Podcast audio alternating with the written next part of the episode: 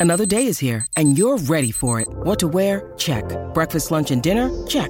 Planning for what's next and how to save for it? That's where Bank of America can help. For your financial to dos, Bank of America has experts ready to help get you closer to your goals. Get started at one of our local financial centers or 24-7 in our mobile banking app. Find a location near you at bankofamerica.com slash talk to us. What would you like the power to do? Mobile banking requires downloading the app and is only available for select devices. Message and data rates may apply. Bank of America and a member FDIC. When you need mealtime inspiration, it's worth shopping Kroger, where you'll find over 30,000 mouthwatering choices that excite your inner foodie. And no matter what tasty choice you make, you'll enjoy our everyday low prices, plus extra ways to save, like digital coupons worth over $600 each week. You can also save up to $1 off per gallon at the pump with fuel points. More savings and more inspiring flavors make shopping Kroger worth it every time. Kroger, fresh for everyone. Fuel restrictions apply. E adesso un bel caffè finito.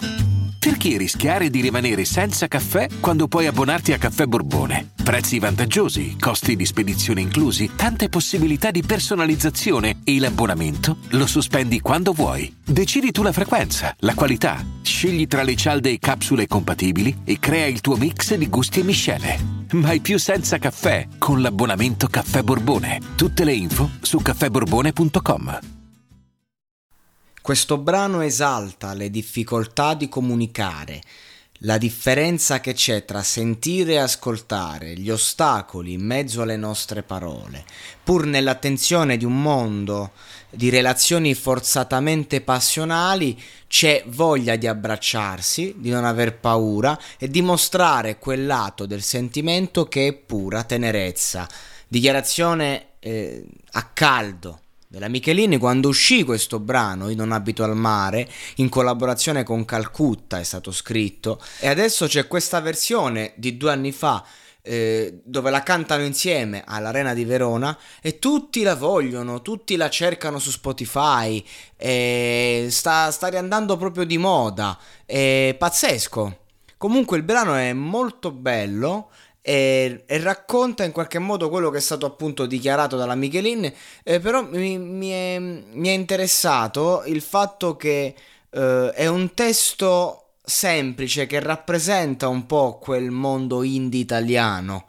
Eh, la, la, la, nostra relazione è una cena, io non voglio che arrivi il caffè. Fondamentalmente eh, banalità Oh, neanche, banalità è stupido da dire in questo caso. Frasi semplici, concetti smielati, concetti esasperati a tratti, che eh, però ascoltati durante l'innamoramento e cantati con questa dolcezza, perché la vera forza di questo brano è, è la melodia.